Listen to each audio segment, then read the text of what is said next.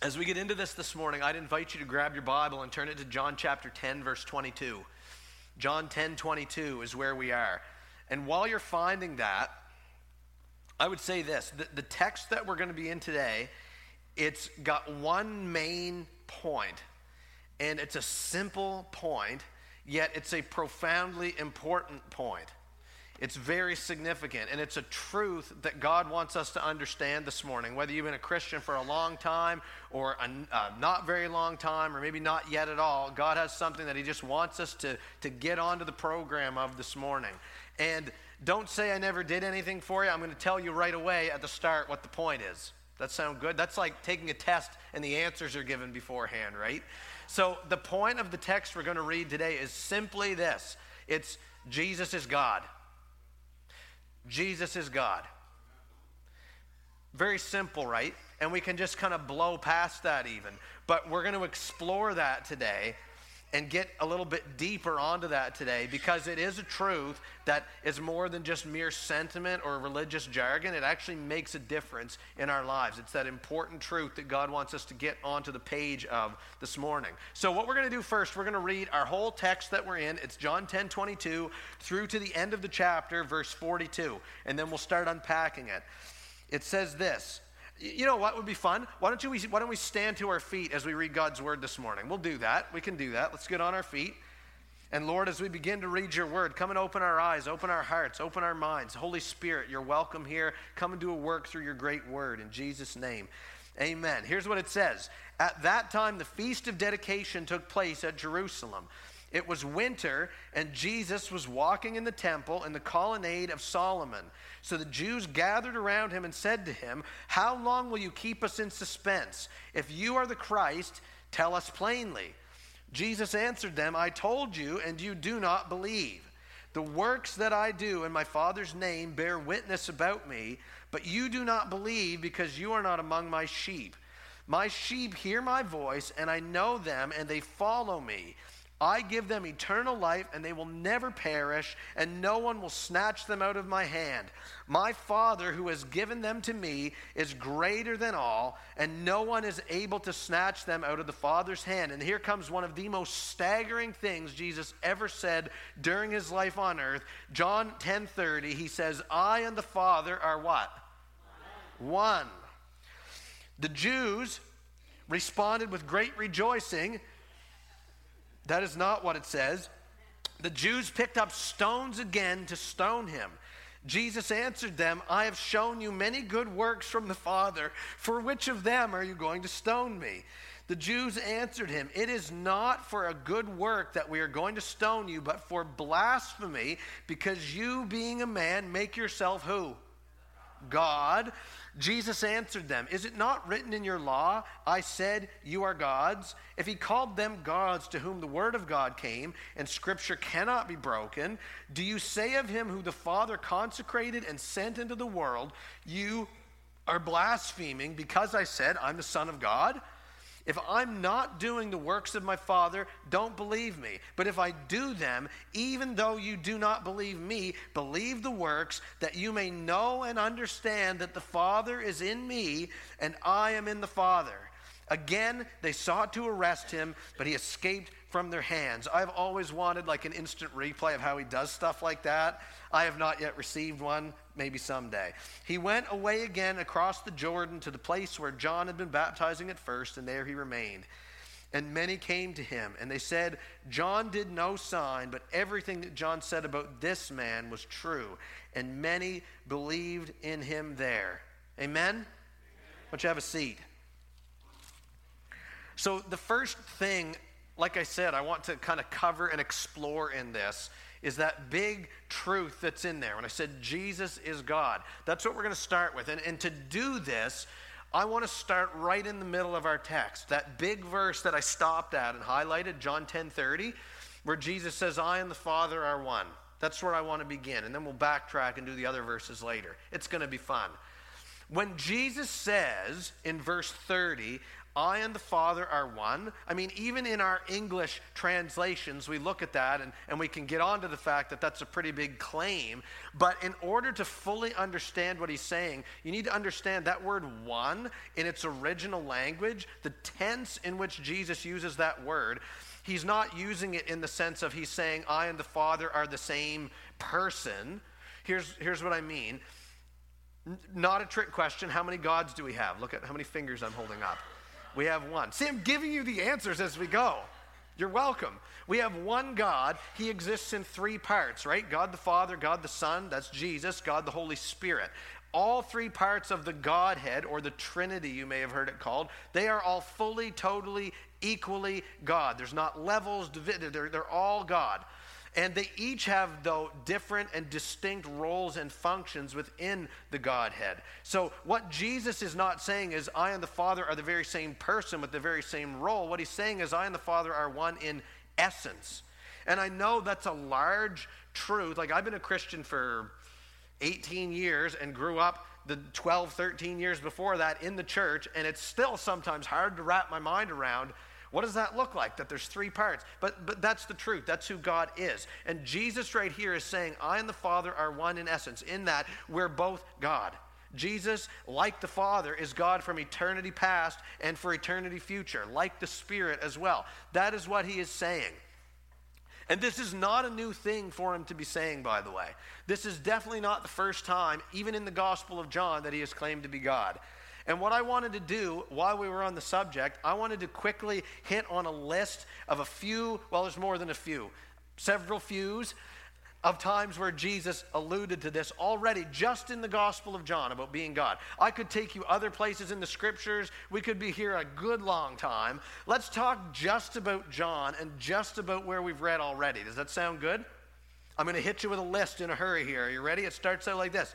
John 151, Jesus said, you're going to see heaven opened and angels ascending and descending on the Son of Man. The Son of Man is a title Jesus used for himself. And he said, You're going to see angels ascending and descending, surrounding, coalescing around the Son of Man. That's a hint. He's God. John 3:13, Jesus said, The Son of Man descended from heaven, aka, I'm not from here, I'm from above. John 4 26, Jesus calls himself to the woman at the well. We've read all this already. He read to the woman at the well, he calls himself the Christ. The Christ means the anointed one, the chosen one, the Savior, the Messiah. That's all God language. And he says it right out of his mouth. John 5, 17 and 18. This one's very plain as well. It says that the Pharisees were mad at Jesus because, and I quote, he called God his own Father, making himself equal with God. That's what it says in John 5, 18. John 5 26, Jesus said, As the Father has life in himself, aka God the Father is not on some ticking biological clock. He has always existed and has been full of life. He is life and has been all along and will forever be. As the Father has life in himself, so does the Son. God language. John 5:39, Jesus says, "The scriptures bear witness about me." John 5 46, he says, Moses in the scriptures wrote about me. You say, wait, aren't the scriptures God's book? Yep, that's the point. That's God language. John 6 35, Jesus says, I am the bread of life. In other words, I am what you need to really live. That's God language. John 6 63, I told you there was a few of these. John 6 63, he says, My words are spirit and life. That's God sized language. John 8 12, I am the light of the world. We read that a few weeks ago. John 8 23, Jesus says, I am from above. I am not of this world. God language. John 8 28, when you have lifted up the Son of Man, then you will know that I am He. John 8 52, here's one for you. John 8 52, Jesus says, Whoever keeps my word will not taste death. Who in the world can claim that other than God? The answer is nobody. In the interest of continuing to give you the answers, you're welcome. John 8 58.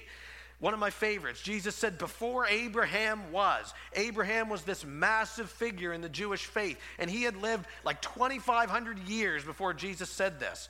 And he says, Before Abraham was, before he even existed and took a breath, I am. He doesn't say, I was, like I'm really old and I happened to be alive before then. I am. I eternally was before Abraham was even alive. God language. John 9:35 we read a couple weeks ago. Jesus heals the blind beggar and the guy says, "Who is the son of man that I may believe in him?" And Jesus said, "It's me." And it says the man fell down and worshiped him.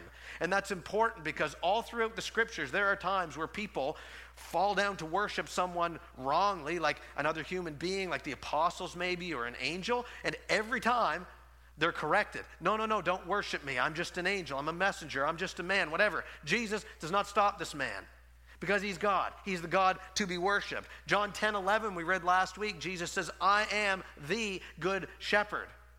All of these things, and that's not even an exhaustive list. I just want you to get out of here before your lunch reservation expires. All of these things, he, you have to see what he's doing. Whatever you came in here believing about Jesus this morning, you have to see what he's doing. He is clearly, unmistakably positioning himself and claiming himself to be God. You, you have to see that. Heads nodding if you see that this morning. Okay. And the Jews, it's speaking of here, they understood what he was saying too. Like we read in verse 31, it says that they picked up stones with which to stone him. That is proof, I'm saying this a bit tongue in cheek, that's proof that cancel culture existed long before the 2020s, okay? I don't like what you say, we're going to eliminate and cancel you. And Jesus, I love the sarcasm he replies with. I've shown you many good works from the Father. Which of them are you going to stone me for? I love it. And that probably just makes them more angry. But look at their answer. It's not for good works that we're going to stone you, but that you, being man, make yourself to be God. They fully understood what he was saying. Fully. They were angry about it, but they at least got it. Jesus' rebuttal to them in verse 34 through 36, it seems a little bit maybe hard to pick up on what he's saying. He says, Does it not say in your law, I said you are gods? Now, that I said you are gods bit, you can see there's quotation marks around that, right at the very uh, bottom of your slide there. That's a quote from the Old Testament. That's a quote specifically from Psalm chapter 82, verse 6. You can go read Psalm 82. Here's the gist of it, because I'm giving you the answers. Psalm 82, 6 uh, in that verse, it's heavenly beings being addressed and called gods. Notice the small g on the God, right? That's important. That's, that's a word and a title that is sometimes used in the scriptures. It's not an uncommon thing. Even actually, Satan is called a small g God at one point in uh, 2 Corinthians chapter 4. He's called the God of this world. Now, the small g God really means they're not gods at all. It's, it's not the same as capital G God. There's only one of those, right? But what he's saying is, you guys, these Jewish leaders, in your scriptures, it says, Did I not say you are gods? And you're okay with that verse. And scripture cannot be broken, it says. But so you'll readily accept that scripture that talks about you are gods in it. But then when I come along and I claim to be God, you're not having it. He's pointing out their hypocrisy, right? That they're not thinking completely, they're missing the point.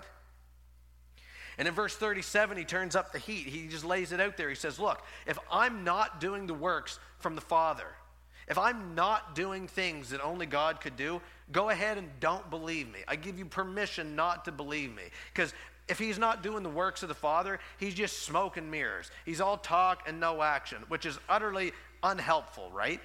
But he says, But I am doing them. It's proof that he is more than just all talk, right? And he says, If you won't believe me, believe the works at least. You can't deny the things that I'm doing. And he says, I want you to believe the works so that, it's really important. Look at the language here, verse 38, second last line. Believe the works that you may know and understand. Read the rest of that with me. That the Father is in me and I am in the Father. He, he literally says the point of you believing these works and these words I'm saying is that so you will know that the Father is in me and I'm in the Father. That's a claim to be God. You can't miss it, for sure. And he wants us to understand the same thing as well. Now, perhaps so far you say, okay, I hear your point, Braden. Jesus is saying that he's God, but why does it matter? Why is it important that Jesus is God? Well, I'm glad that you asked, and I'll happily answer that. Here's, here's why it's important. This, this, this thing we're hammering along at Jesus is God. It's important because you were made to worship God. You literally, you were made to worship God. There are a lot of people who will foolishly say, oh, I, I don't believe in God. I don't worship anybody, whatever. Just because you don't believe in God doesn't mean you don't worship. You, you and I are creatures of worship. You and I, literally, we can't help ourselves. It's in our DNA. We all worship someone or something. Worship, by the way, we're talking about that person or thing that comes first it's our highest priority. We revolve our life around that person or thing. We make sacrifices for that. Our, our time, our schedule, our money revolves around that thing. We can worship anything wrongfully, and, and everybody does worship something. But you and I were made to worship God. You and I were created to occupy a particular space in which God is at the center God comes first. God is the highest priority. We're in a relationship with Him, and everything that happens in this life happens from that place of we're with God and, and we're aiming to please God and we love God and we're walking with God and we're abiding in God and we're doing things to please God and we're doing so for the glory of God. That's why it says uh, in another place in the scriptures no matter what you do, do it all for the glory of God. Your whole life is about worship. You were made by God and for God to worship God in all of the forms that that looks like. Us showing up here on Sunday morning is but one form, one way of worshiping God. Your life is about worshiping Him. And Jesus is coming along here and He's saying, That God you were created to worship, He said, That's me. I'm that God. It's me. It says in 2 Corinthians chapter 4 verse 6 it says that God has shone a light into our hearts to give us knowledge of the glory of God in the face of Jesus Christ. God has shone a light. He has done something in our hearts so that we will understand who He is. And what that looks like is Jesus Christ. God, God, has done a work in our hearts so that we will understand and know Jesus is Lord, Jesus is King, Jesus is God. And, and what I love about this, what makes this so important, is when we specifically go in at Jesus like this, it makes it really plain. We can't use nebulous God language anymore, right? Because a lot of people do that. Oh, well, yeah, I believe in God. Well, what God? What God do you think you believe in? Right? And, and people will go along, well, my God this, my God is like that, my God says this, my God treats people this way. Again, what God of who, are, of, are you speaking of? It, it, just because you say the word God doesn't necessarily mean anything. It, maybe it does mean a lot. I'm not saying don't use the word God. That's not my point at all. I'm just saying that doesn't say the whole story. But Jesus comes along and by the way, it says in John 1:18 that no one has ever seen the Father, the only God, but in Jesus God has been made known. He, Jesus is literally how we see and know God. If you leave Jesus out of the mix, I'm just telling you, you don't know God. I'm just telling you.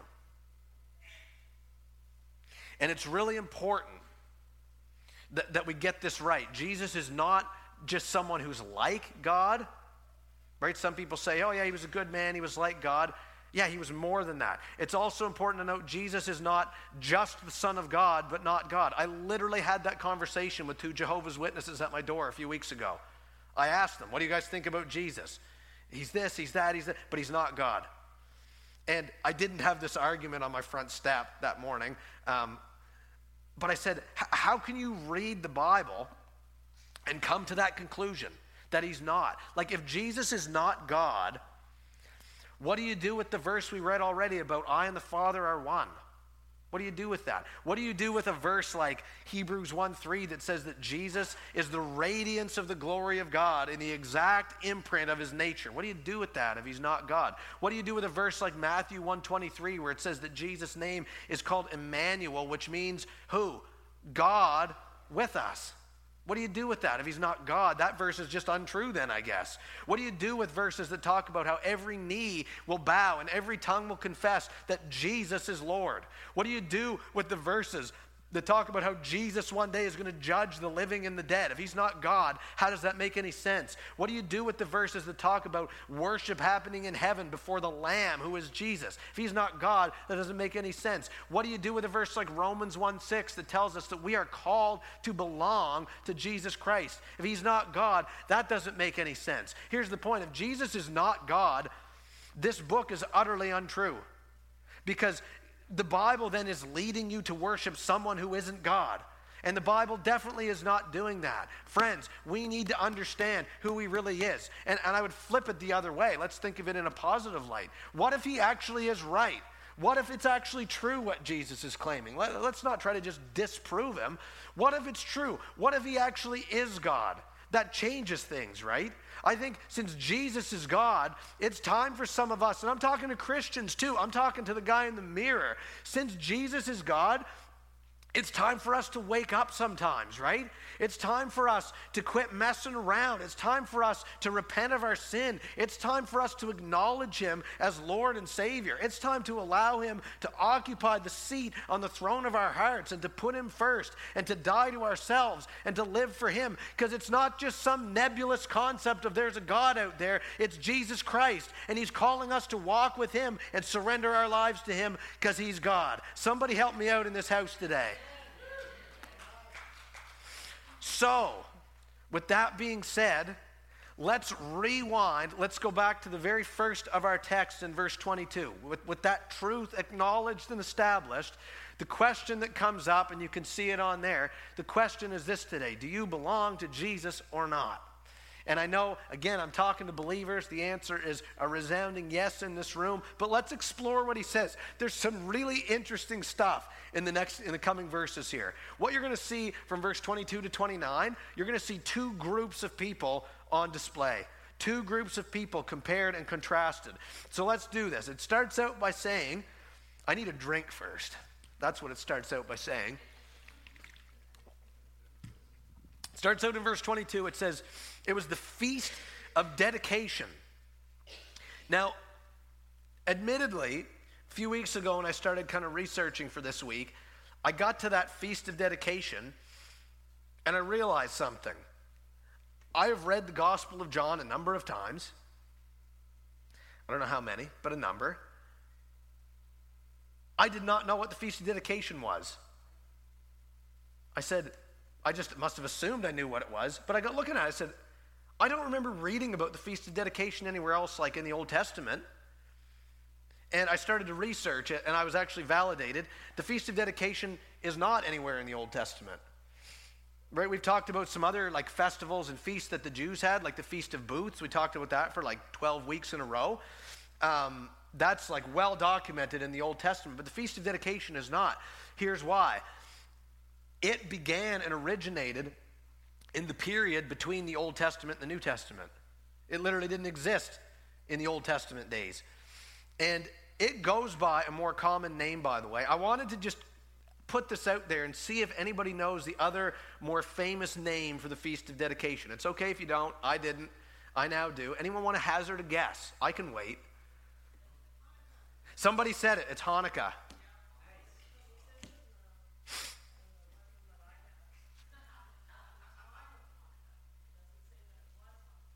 Well, yeah, but when you research it more, it, it's they're interchangeable phrases. Yeah. But yeah, that's what it is. And so here's the backstory of Feast of Dedication, Hanukkah, whichever term we'd like to use. Uh, it originated in about the 160s BC. And this is important why I'm telling you this. It's not just fun history. I like the history of it, but it's relevant. In the 160s AD, the nation of Syria came in and occupied and overthrew. Is that a word? They overthrew? Sure, it is now. They overthrew Israel, Jerusalem, or parts of that. And they moved in and they set up shop, but they said to the Jewish people, hey, you know what? You guys just carry on in your traditions, carry on in your customs, carry on in your religion. We don't really care about any of that. Just make sure you pay us lots of taxes as your overlords. So life went on for the Jewish people for a while, but externally to them, the political pressure amongst the Syrian uh, nation was starting to build and build and build. And what was happened as a result of that is that they caved to political pressure, and the Syrian government set up a, uh, an altar to Zeus in the temple of God in Jerusalem. Right in the house of God. They set up this, this altar where you sacrifice to Zeus. And some of the Jewish people were enraged, incensed about this. They were infuriated because some false god, who's one of those small g gods, aka not really a god, is now in the house of the Lord, and we can't have that. So they revolted. And that revolt was called the Maccabean War, if you ever want to go look that up. I learned a lot getting ready for this, let me just tell you. Anyway, their revolt, this Maccabean war, it was successful. They overthrew their oppressors and they got the altar out of there to Zeus. And so, what they did in 164 BC, 164 years ish before this was written, they had a dedication, a rededication of the temple. And it was a big party, a big celebration. And the, the uh, thing that was cool, as the story goes, is they were going to light this ceremonial candle at this feast, at this dedication, but they realized they only had enough oil for one day for the candle to burn. Uh, but miraculously, as the story goes, the candle burnt for eight days, even though there was only one day's oil in it. That's why, for instance, if you see the imagery of Hanukkah, the, the candelabra with the eight arms, that's where that originated from. So that's important. I'll get back to that in a second. It says in verse 23 of our text here that Jesus was at the temple and he was walking in the colonnade of Solomon. The colonnade of Solomon was an outdoor hallway. It had a roof overhead, it had a solid wall on one side, but this other side was sort of a half wall for part of it and then no wall, and there was a steep drop off the side. Here's why that's important it was a difficult place to escape from if you needed to make a quick exit. So during this feast of dedication at the colonnade of Solomon, in verse 24, it says that the Jews gathered around him. Our English doesn't really do justice, that word gathered. See, you could read that and go, oh, they must have been like, hey, there's Jesus. Let's lovingly approach him because we think so much of him and let's sit at his feet and say, please teach us something. We want to hear from you. That's not what happened at all. That word gathered, if you translate that to the Greek, it's the word, in case you care, it's the word ekiklosan. Thank you. That word means to surround or to lay siege to. In other words, this is a hostile takeover right here. They see Jesus coming and they corner him in this hallway that there's not really any escaping from. He can't just run away. It reminded me of a time, this is just a freebie for you. I was in high school and I was in a music class, and part of this music class was you would split up into little groups, three, four, five people, and you'd go off to different rooms and you would do whatever, practice a song or something. And one day, a few of us, three or four of us, are in this side room when the door flies open. Like right off the hinges almost. And it wasn't a nice, delicate. The door literally slams into the wall, and these four guys come in led by a guy that was in our grade who we didn't really hang out with, but he brought the brute squad in with him, okay? Literally the goon squad. And they are looking for a guy, it wasn't me, thankfully, a guy in our group. And he, there he is. They literally walk right up to the guy. They get right in his grill like this. And what, the guy puts his finger right on his chest like this. And it turns out what he was mad about, it's just funny. The guy he was mad at, uh, sorry, the guy that was mad worked at KFC at the time.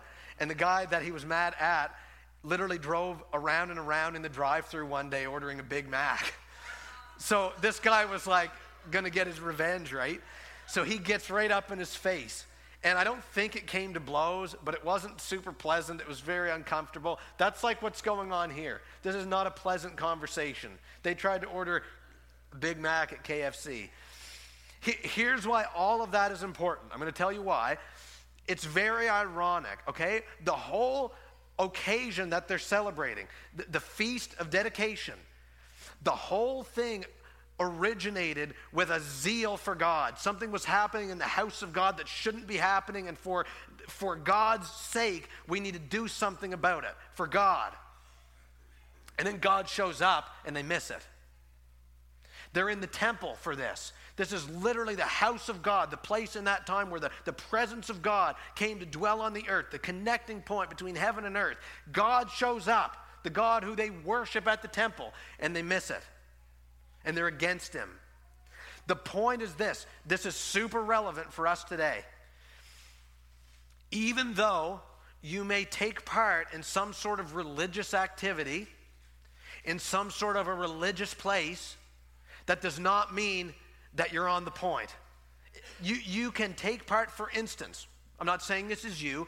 You can sit in a church building every Sunday morning. You can do the churchy things. You can sing the songs. You can say amen. That doesn't mean that you've understood what you're supposed to understand. That doesn't mean that you're on the program of Jesus is God and Jesus is your God and your personal Lord and Savior. Amen? So these guys surround him and they say, If you are the Christ, tell us plainly. You can just hear the, the contempt in their voice there. And, and just notice their posture here. They're demanding something of Jesus. And I would say this to you that is no way to approach God. Okay? There, there is definitely such a thing as confidence before the Lord as Christians. We don't have to cower in fear of the Lord. But, but this is a whole other level demanding something of God. You do something for me right now, God. No. Fail. No, that shows that hey, we're arrogant, we're prideful. If that's our attitude before the Lord, that that that what that's saying is, Jesus, you actually revolve around my calendar, my schedule, my priorities. That's not the way it's supposed to be, friends. He's God. I feel like I've said that today already, right? Jesus answers them. He's not afraid of these guys. Look, he answers them in verse 25. He says, Hey, I did tell you, but you do not believe. So the issue here is not that Jesus is not revealing himself. God is a God of revelation. God wants to be known by you. The issue is not that God is hiding himself, it's that he did reveal himself and they didn't believe him. And he, he ups the ante in verse 26. He says, The reason you don't believe is because you're not among my sheep. And that's a sobering verse because, you know, there's a line I hear sometimes Sometimes non Christians use it, sometimes Christians use it. And it goes like this you've probably heard it. We're all God's children. We're all God's children. Hey, don't worry, we're all God's children. That's not actually true. We are all created by God, no mistake. We, we are all loved deeply and unconditionally by God. We are all, uh, the Bible uses the language of the children of mankind, but not all people are children of God. That's talking about something different. That's talking about people who are born again in Christ. To those who believed in his name, he gave a right to be children of God, is what the word says. And these guys, their problem, these leaders here, and today this still happens. A big problem of theirs was their hardness of heart. Right? We've read about these guys all along through the Gospel of John, and time and time again they've proven their hearts are hard. Not only do they not believe, frankly, they don't want to believe. It says in Ephesians 4:18 that our hardness of heart alienates us from God. It drives us further from God. And, and I know that you know this. If you live in the world and know people in the world, you know that this is true. Some people never want to believe. Some people have already made up their mind. I'm not going to believe. And no matter what God may do, no matter what you may say to try to convince them, it seems like the more you say and the more God does, they just harden themselves more and more and more. They refuse to open themselves up. They refuse to consider that this might be true. They refuse to do any sort of research or, or exploring of this at all. Pardon me. What Jesus says is that this attitude, this disbelief, this hardness of heart is proof that you are not my sheep. You don't get it. You've missed it. You've missed the big point. That's the first group that's on display here. Those who are not Jesus' sheep. And, and those who are not Jesus' sheep, to sum up, they are characterized by unbelief. They're characterized by a hostility to the truth of God. Right? When truth is presented and proclaimed, oh, no, no, they're just uh, agitated by it. By the way, that can pertain to people sitting in church. I'm just delivering the mail. Uh, characterized by, by that chronic hardness of heart. Maybe they're characterized by, like these guys, just mere religion. Yeah, I do religious things. I go to church. I, I pray before a meal. I do whatever. That doesn't mean anything. If that's just if that's if that's where you are occupied, if that's the position that you occupy, you got to take this word to heart. You may not be a, a sheep, a child of God. Now, there are people that would hear that and say, "Hey, I never claimed I was a sheep. I never claimed I was one of God's children. I don't believe I this, I that, whatever, whatever. Here, here's what I would say to you if, if that pertains to you. I'm an unbeliever, I'm whatever. If Jesus is actually right, if Jesus is actually who he says he is, which he is, who said that? Are you really comfortable being in that state that you're in? Are you really comfortable with the conclusion that you've drawn that he's not God, he's a nobody, there is no God? What happens if he's right? That means that you are wrong and you're offside with God and you're outside of his family. Is that really what you want? Is that really a chance you want to take? Is what I would ask you. Now, again, I will say this. I've kind of been hitting on this already today. There are people that do claim to be children of God. Oh, I'm a believer. I believe in God. Again, I will say, just because you say that doesn't mean it's true. Just because God, just because you have some sort of affinity for the concept of God, or you believe that there is a God, or what have you, doesn't mean that you belong to Jesus. Doesn't mean that at all. Because I just find this interesting. Jesus is saying this to very religious people. They're doing all the outward appearance, they're doing the right things and they don't know him. They've missed the point. Again, I'm talking to people sitting in church. I'm not saying this does or doesn't apply to you. I'm saying you've got to search your heart. The Bible literally says, test yourselves to see if you're in the faith. This is where it is. Here's the good news in all of this, and then we'll move on to the next group. The good news in this is that you can belong to Jesus. It's an open, standing invitation. You can become one of his children, one of his sheep, because he loves you because he created you, because he has a life for you. And though you have sinned, though you have driven a wedge between yourself and God by your sin, Jesus came to the earth and he died on a cross to pay for your sin. He said, It is finished. He, he dealt with all of your sin on the cross. And now uh, he also rose from the grave victoriously. He is alive. He is ruling and reigning. He just, it's not like we're saying he was God, but then he died. He is God today. He is on a throne. He is building his kingdom. He is establishing his church. He is coming again one day. And he's inviting each one of us to surrender our lives to him, to repent of our sin, and to turn to him for the forgiveness of our sins and the salvation of our souls, and to come into the life that he's always created us to live. That's, that's an open invitation. And if you want to know more about that, come find me later. Let's talk about the second group before we start winding this down. The second group of people on display in John 10 are the people that do belong to Jesus. Here's what I want to say to you today this will apply to many of you. And I want this to be an encouragement. This is a super encouraging part of God's word. Jesus says in verse 27, My sheep. I'll stop right there. Sheep need a shepherd. This will minister to somebody. Sheep, the actual animal, the real thing, sheep are really dumb. I love you. Sheep are really dumb and they're creatures of habit, sometimes bad habit. They are unable to defend themselves against predators. They need a shepherd to care for them, look after them, nurture them, protect them, guide them.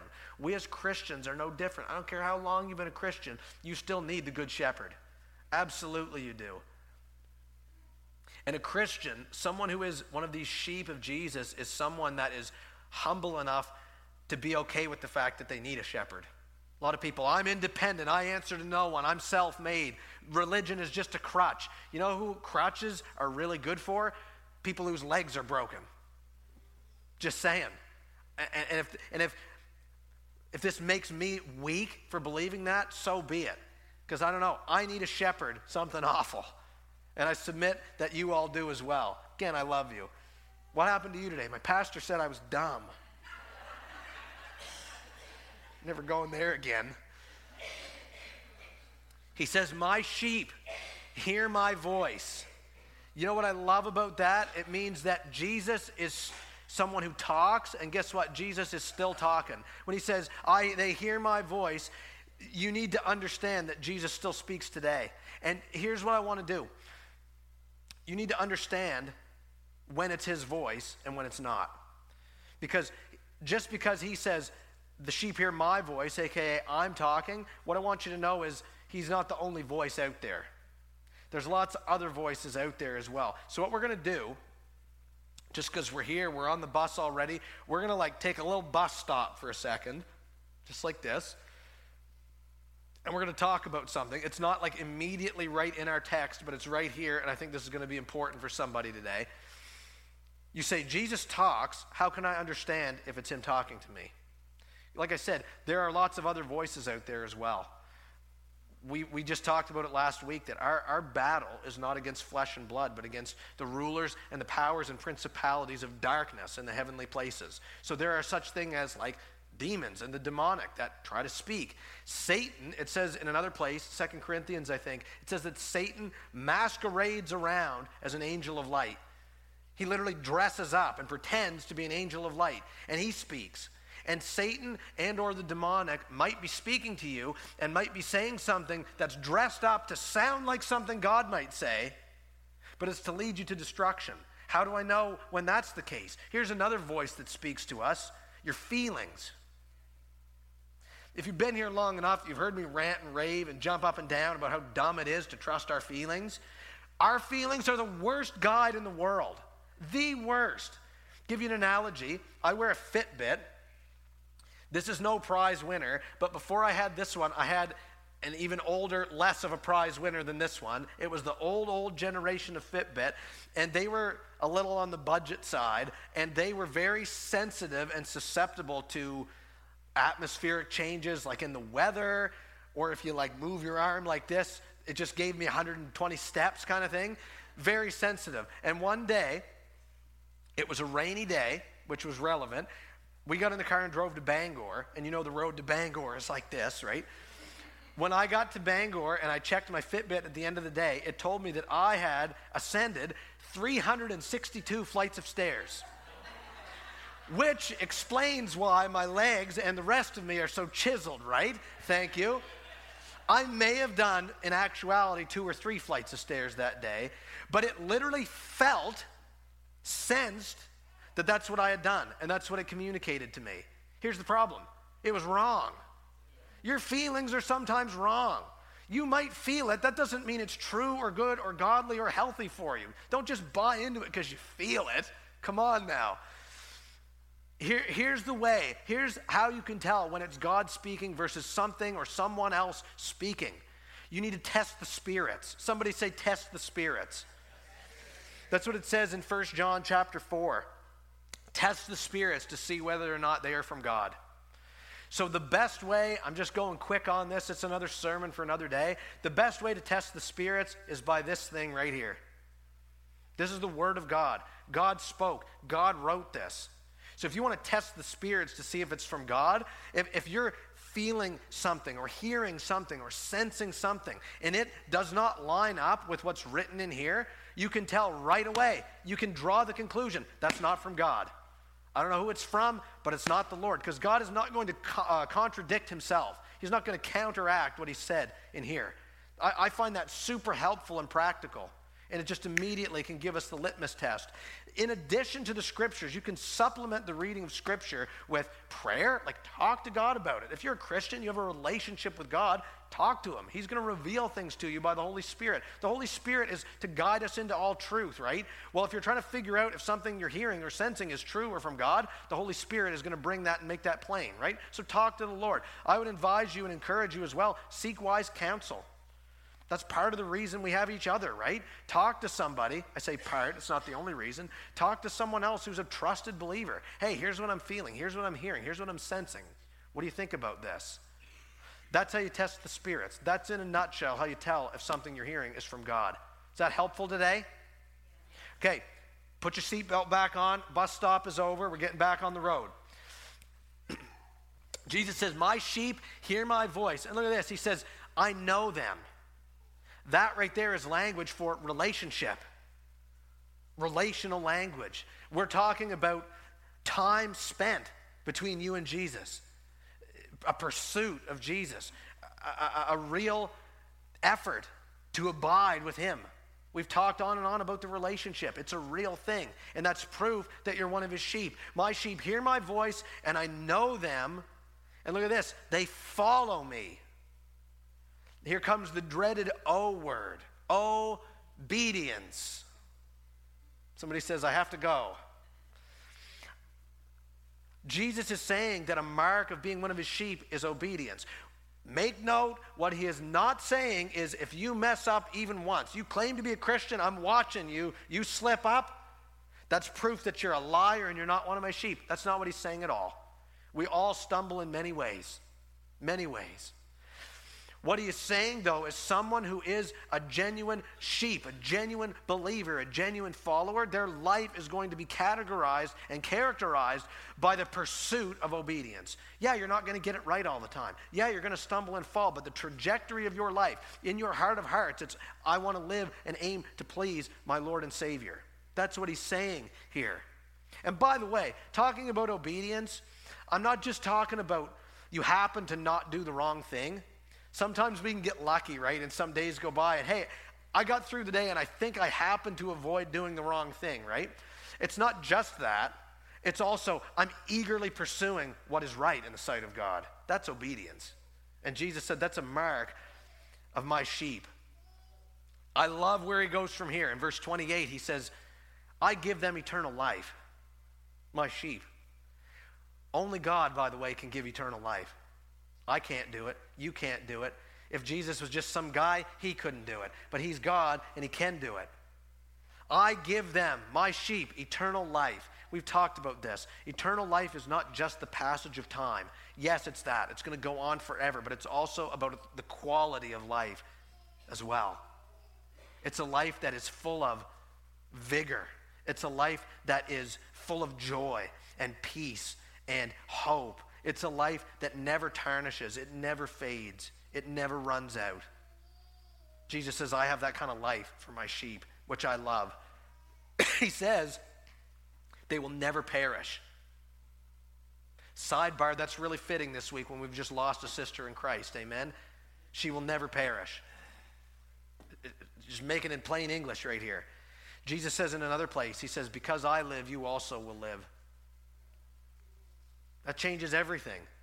He says, and no one will snatch them out of my hand. In other words, your salvation as a Christian cannot be taken away. The, the world might throw everything in the book at you to try to bring you down, throw you off. Well, guess what? We have a kingdom that cannot be shaken. And our salvation is not something that can be stolen, it is secure in Jesus' hand. And the reason that it's able to be secure in his hand, look what he does in verse 29. He says, Because my Father is greater than all, and no one will snatch them out of his hand. See that? My hand, his hand. It's a claim to be God. Just saying. He's saying, Because I am greater. My Father is greater. The Holy Spirit is greater. And no one can overpower the Lord and steal your salvation from him. Is that good news? This second group of people, I, I just love this.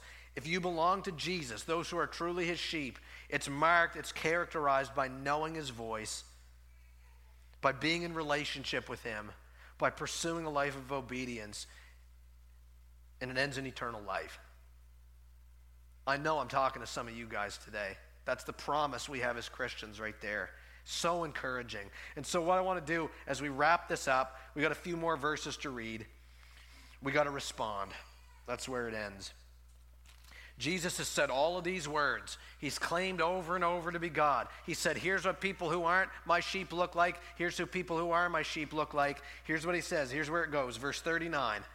Again, they sought to arrest him, but he escaped from their hands. So there were people who heard his words and bristled against them, refused to believe. I'm not having it. That's the response they made. That's the choice that they made. But look on the flip side.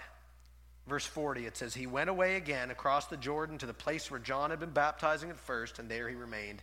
And many came to him.